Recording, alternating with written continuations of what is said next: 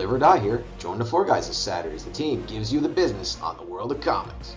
Red will do a juggling act with copies of Walking Dead issue number one.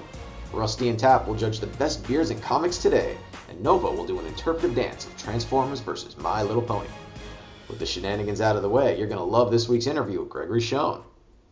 In the news this week, Marvel has announced a new series of almost every single comic they've ever published. We've checked the calendar twice and no, it's not April first. A young man from Kansas is suing D C Comics. The man, named Clark Kent, has been getting beaten up repeatedly for not being able to fly. Stay tuned for more news as it develops. And if that wasn't enough, as the election season comes to an end, a member of the Pirate Party going by the name of Jack Sparrow is throwing their eye patch into the presidential ring. Under the slogan of, "Rum, make America great again," he is predicted to win by a landslide.